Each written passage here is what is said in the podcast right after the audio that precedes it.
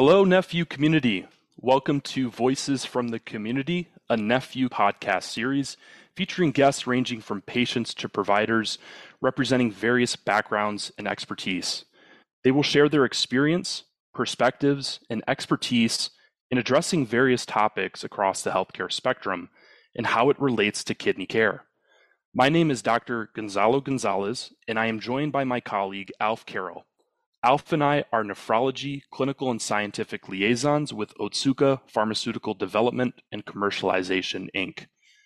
Today, we are very excited to host Dr. Debra Hain, a PhD prepared tenured professor and DNP program director at Florida Atlantic University's Christine E. Lynn College of Nursing, and Jessica Prohn, registered dietitian, a certified specialist in renal nutrition.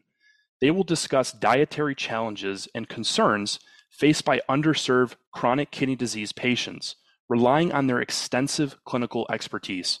Dr. Hain and Jessica, welcome. Perfect. Thanks, Gonzalo. So, Dr. Hain and Jessica, thank you so much for being with us today. So, I'll get us uh, started off with the first discussion question. I'm excited to hear what you have to share. So, um, can you please share a little bit about your experience working with underserved patients and your efforts to promote a healthy diet? Jessica, uh, we'll start with you. Yeah, thank you so much for for this opportunity to come come talk about this really important um, subject. So after my undergraduate program, um, I worked for and completed my dietetic internship um, at Women, Infants, and Children program in Los Angeles County. This early experience really taught me so much more than I could have ever gotten out of, you know, school or anything because I, I dived right into a population of different diverse backgrounds, um, primarily Latinx and African Americans. Um, and I got to really see firsthand as a new grad just how complex and how many layers there are to promoting good nutrition.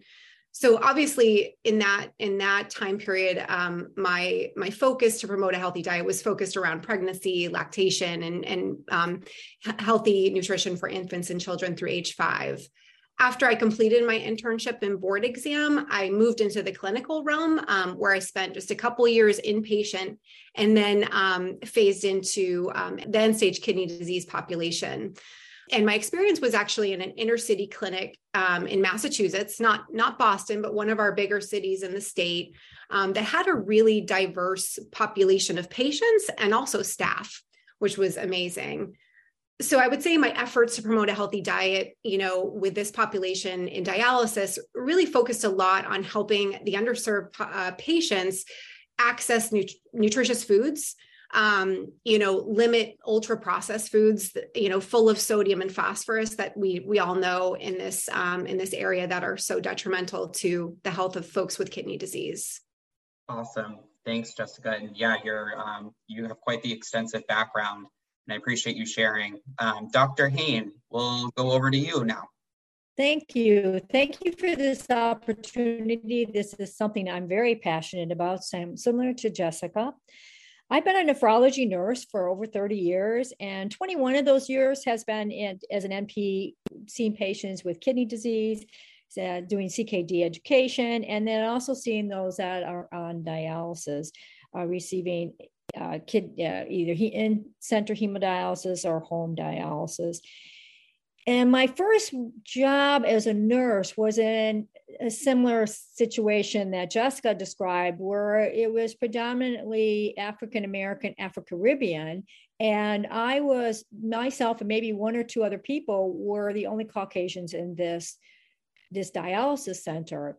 And I learned a lot from the patients. I learned a lot that even though I, you know, we we recommended things, they weren't always able to get them. And we're going to talk about some of those issues in the next few questions. But I have I learned a lot about working with underserved communities in that role. And it continued to that to learn as I provided care for people in various dialysis centers. Nutrition, I found, is a critical component of health promotion in adults with CKD and receiving kidney replacement therapy.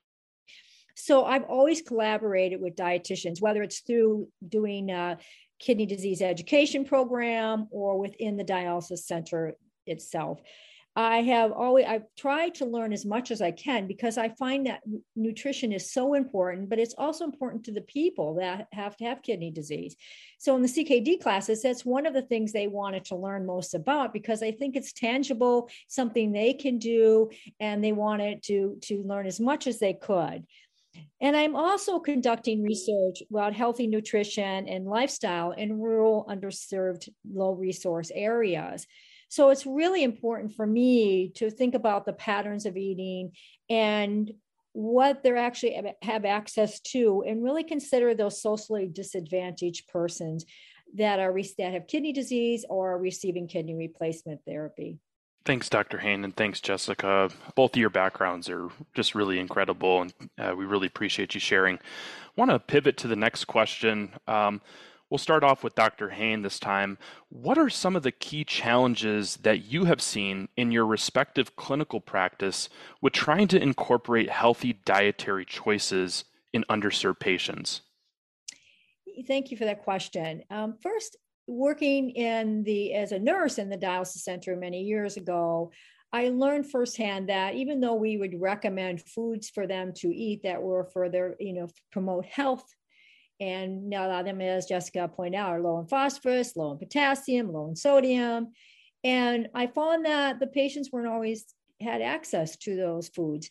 So they would bring in McDonald's or other types of diet things that we didn't recommend that they eat, those things that high in sodium, other foods. And I realized that it was because they because they did not have access to those nutritious foods. And some of those things are because there's a lack of infrastructure that supports healthy nutrition there's what we call food insecurity, and we'll talk more about that and, and, and later in the talk. And the cost of food, they may not have the money. When we talk about nutritious foods, they're not always able to get that those foods within their community. And we have a lack of knowledge about some of these foods. And then, of course, there are cultural differences and food preferences that people like to eat. And of course, one other thing is we know historically in some of these populations that there's mistrust of the healthcare professional. So until you develop that relationship, many of the people wouldn't really listen or not listen is the right word but didn't necessarily believe what i was saying and so i had to develop those relationships as a nurse practitioner as a nurse and really find out what foods they enjoyed what what things they they really uh, you know i don't like to call it cheating but things that they would enjoy in their in their diet and how could they eat those things? How could they be safe? How could we work together to be able to develop to uh, establish a good part, uh, plan for them to eat? But it's really about a lot has to do with structural racism and these rules particularly in these rules community rural communities that affect their health and they are not able to get the foods that we are recommending or they may not be able to uh, as i said they may not be available because of food deserts and they may not have the money to be able to purchase these foods Great. Thank you so much, Dr. Hain. Jessica, the same question. What are some of the key challenges that you've seen when working with underserved patients? Yeah, you know, I echo a lot of what Dr. Hain's experience is. Um, you know, I think primarily it's really revolves around access to healthy, nutritious foods um, by way of all those social determinants of health, uh, you know, things that we consider like poverty, um, lack of transportation, food deserts. But also, I think even another layer to it is healthcare resource gaps. You know, if if if folks haven't had you know the the care that they've needed um, prior to coming to dialysis to manage hypertension or diabetes you know that really gets in the way of um, patients understanding how important you know their diet is. And also you know the cultural component like dr hain mentioned that is such a integral piece. We need to really understand what a patient's traditional diet looks like and we need to be able to work within where a patient is at with with the foods that they can actually access and is in their um, traditional cultural culture Um, and I think another thing that we've often seen, you know, a key challenge is that a lot of our folks that do live in food deserts in the inner city areas, like in my experience, and I'm sure we see this even in rural uh, places, that high ratio of easy to access fast foods, convenience food options that folks are running to. Um, and we all know that lower cost, easier to access foods are going to be generally higher in phosphorus, sodium, and you know, of course, that that makes um, makes it more difficult to manage intradialytic weight gains and bone mineral disease. Great, thanks, Jessica. Um, yeah, I really, we really appreciate um, both of your insight on these challenges and really how to individualize it to um, the patient community that you're working with.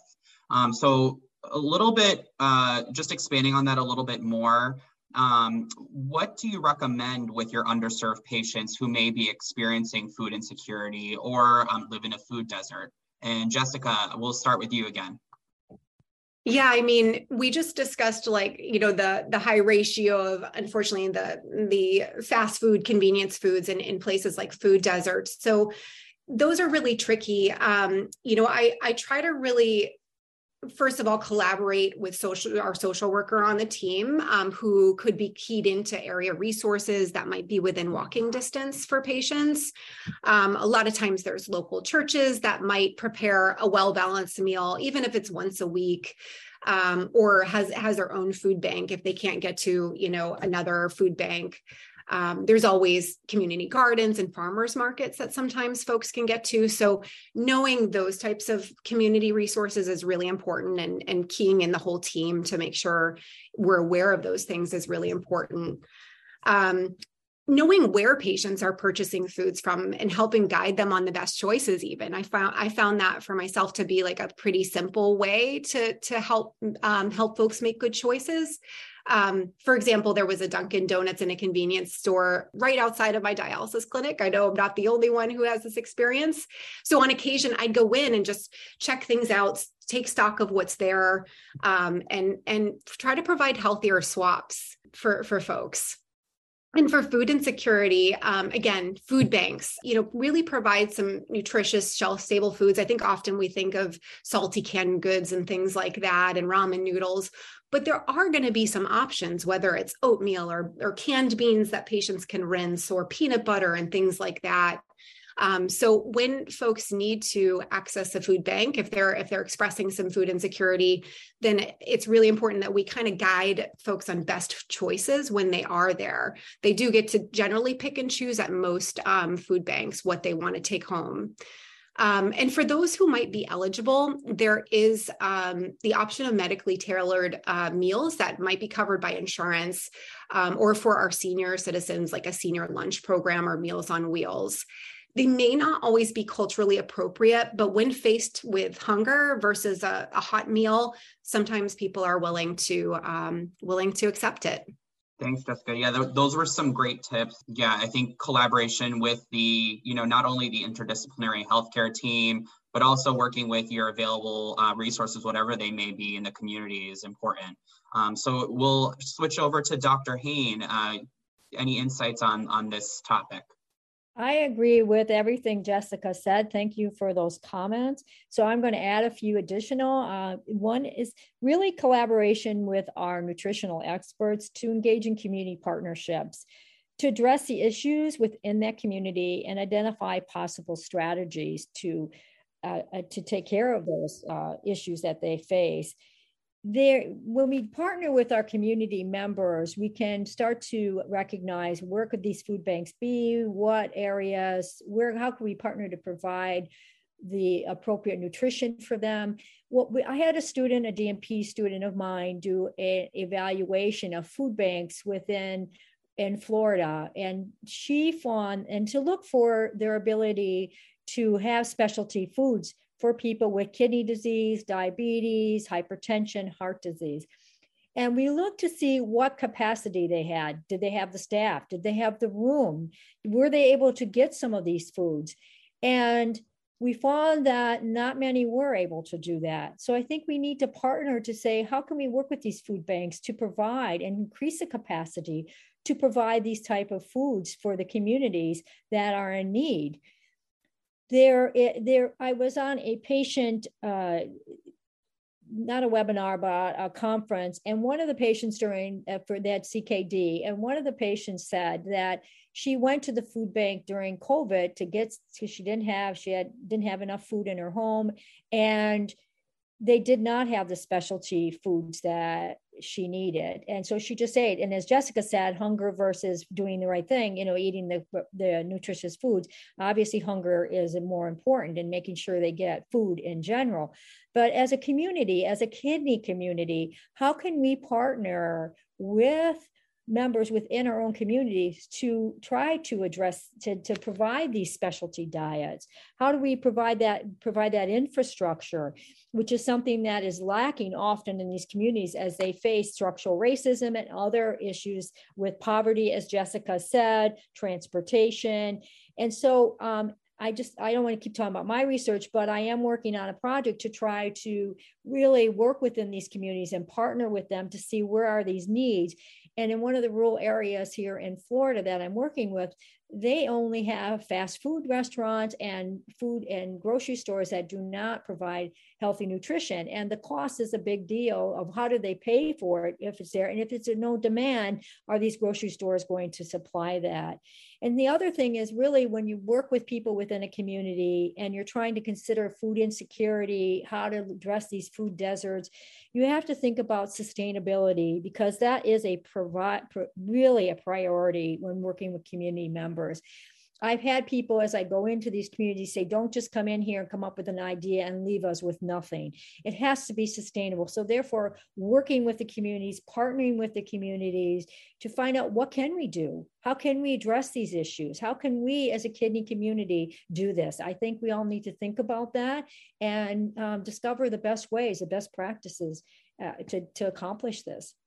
Thanks so much, Dr. Hain and Jessica. Those are really great insights. And Dr. Hain, you actually just reminded me of, of some of my my previous patients in Detroit, and um, you know, wanting to opt for high caloric foods such as you know a candy bar or a cheeseburger versus maybe opting for you know the apple or you know the banana or uh, you know another you know fruit or something. So, but want to want to shift gears a bit and um, We'll start with Dr. Hain. Uh, could you please discuss the concept of cultural competence and why it is particularly important to consider when suggesting dietary changes in underserved patients? Absolutely. Thank you for that question. First, we want to basically just give a little overview of what is cultural competence, which is that set of congruent behaviors, attitudes, policies that come together in a system or agency and among professionals to enable this, this agency or system um, to work effectively in cross cultural situations. The US uh, Department of Health and Human Services defines it as a level of knowledge with skill, uh, knowledge based skills required to provide effective clinical care to patients from a particular ethnic or racial group. So we really want to have, when you have cultural competence, it's that knowledge and skill that can influence those cultural beliefs, values, and health behaviors. And you want to be able to communicate non-verbally and verbally. And in some instances, you may need a professional interpreter. We are we go to Guatemala on a uh, we were going until COVID and we're going back in February. And many of this bringing nurse practitioner students, and many of them do not speak Span- or not, not speak Spanish. So we have interpreters there, but we have interpreters that will help eh, eh, help us understand as well as what the cultural needs are. So when we're talking to people, we understand that some words might not be appropriate because they won't understand them. So we have to change our language.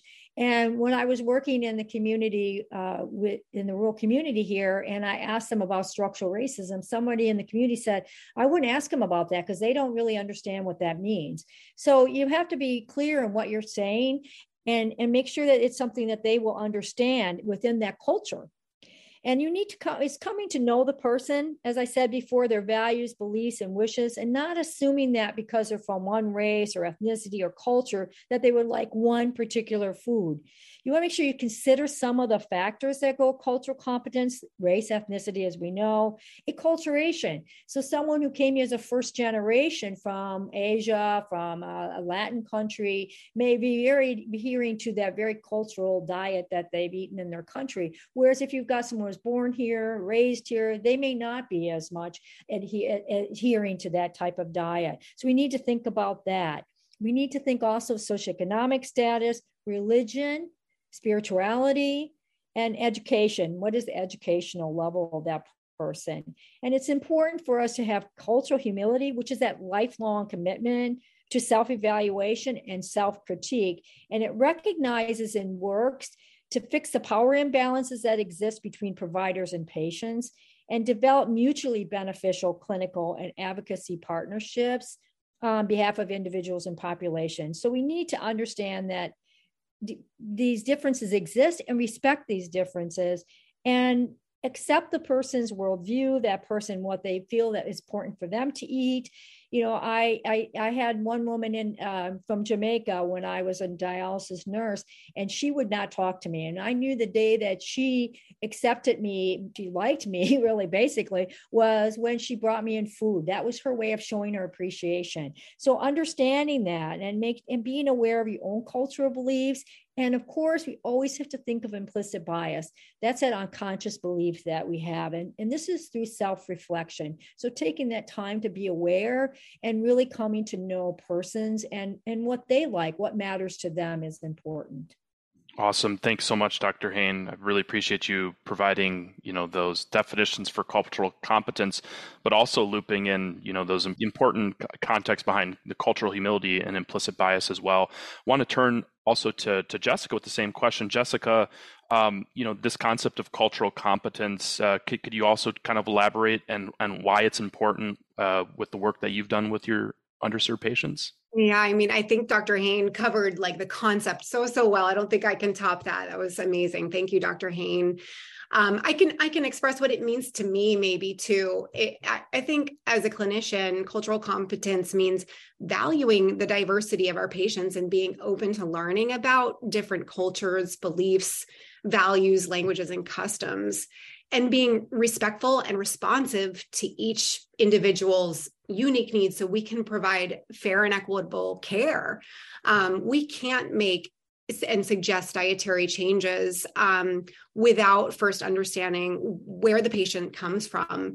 And I feel like it's particularly important to consider cultural competence when it comes to making those suggestions for food and nutrition, because our dietary patterns are largely based on not only what region of the world we come from and the foods that are available there but also you know religions traditions beliefs customs those are all a part of what dietary choices we make um, so we have to honor and be willing to learn about people's traditional diets first before we can start making recommendations so that it can fit into their life um, so what what might that look like in our CKD population?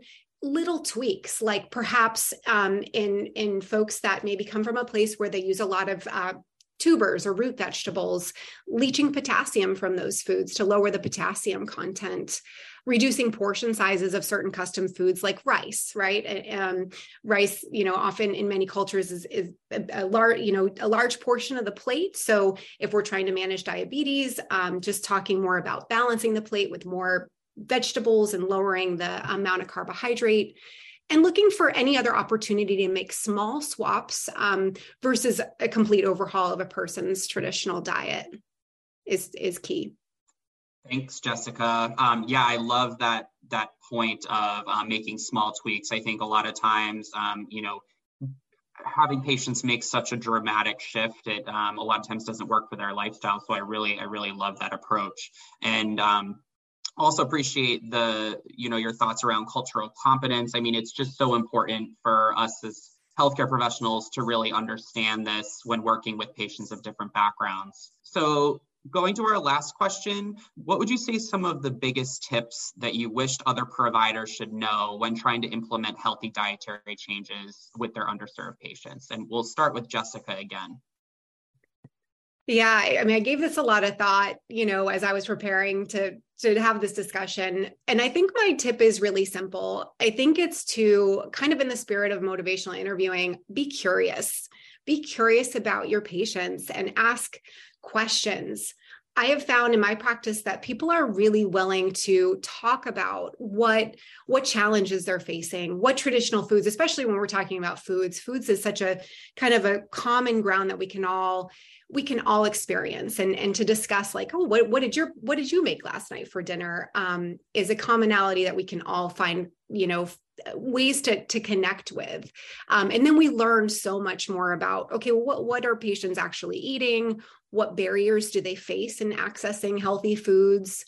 Um, and you know again if, if you're if if patients are from a culture that you are not familiar with ask about it. You know patients are really willing to share um, you know especially if you're approaching it from a real non-judgmental place. I've also had the you know the privilege to work with colleagues from various backgrounds um, and asking them like looping them ask you know staying curious with them to asking them about their experiences about their traditional diets um, especially if there is a language barrier where it is difficult through a translator line to really dig in. Um, oftentimes staff members have been such a um, a vessel of knowledge for me in in in get, getting some insight into what traditional foods look like. Um, asking questions and learning as much as we possibly can can help us understand where the patients are at um, and really enable us to provide the best possible care. Uh, in addition, I think as clinicians, we have to be involved, like Dr. Hain mentioned, we really have to be involved in policy change. These issues are systemic and are not going to change overnight. So, the best we can all advocate for fair and equitable care, um, the further and quicker we're going to get ahead with all this. Thanks, Jessica. Yeah, I think it's so true. Really, you know, taking the time to get to know your patients and um, working as a team is key. Um, and you know, it's success for um, for them as well. Um, and really great point on on policy changes. That's I think in advocacy. That's um, something that not all of us have have worked in, but it's super important that we we're all aware and you know we know where we can kind of take action. Dr. Hain, now uh, switching over to you, same question. Thank you, Jessica, for your comments. I agree with everything you said. I think it is very important. I think as you go in and you start talking with your patients, be humble and have respect for the person and what they have to say. And be aware that when you're speaking to someone that even if your your beliefs are different it's really important that we respect what the person is saying and honor what they're saying and try as best that we can to avoid labeling them as non-adherent non-compliant and discover ways that we can actually work with them to find to collaborate with them to to achieve the goals of health and how do we do this? We take the time, as Jessica said, sit with the person, asking questions, come to know who that person is, and be aware and respond to the inequities in your community or in that community that you're caring for. Maybe you don't live in that community where you're providing the care, but be aware of what some of them are by knowing what the social determinants of health are and discovering the needs of the community by partnering with them food insecurity is still a major socioeconomic problem. It, it is that disruption of food intake or eating patterns because there's not enough money, there is lack of resources in the community. And it can arise because of hardships, of economic hardships, particularly in a time when people don't, they've lost their job or they have health conditions that now they're unable to work at this time, or they may have a family member. So you need that may be ill, that's the provider. And so how do we, how do we address some of those issues that they're facing. It's really important. When I first became a dialysis nurse, we would call patients non adherent, non compliant, and we would argue with them. You drank too much fluid. You, you, you ate this. No, I didn't. Yes, your labs show you did we never and then i realized this is not a way to talk to people. It is really sitting down and understand that people live with this every day. And so when we're living with kidney disease and we're on dialysis look at what these people have to live with. And yes of course sometimes they're just not going to eat the things that are best for them. How do we teach them to do that without affecting their causing more harm to them to them. So how do we keep i like to say how do we keep you safe? I don't call it cheating. I just say you know how can you have the things you like to eat and be safe? What can we do? And some of the patients are going to do it no matter what if you don't build that relationship with them which is respect and trust. And so my patients when i would walk in as a nurse practitioner often before i ever saw their labs they would say to me hey debbie uh, my phosphorus is going to be high and I'm like, oh, okay. Um, what happened? Well, I went out to dinner and I thought my I thought, forgot my binders. Well, what would you? What can we do about that? Oh, well, I already know. I got it, and they knew what to do, so I didn't have to educate them again. And education is a very important thing. But when they know this information, it becomes more like lecturing to them. So open that door to, yeah, sometimes these are choices you make, and how can we help? How can we support you on this journey? And I wanted to really say, you know, avoiding that medical jargon and just really taking that time, as Jessica said.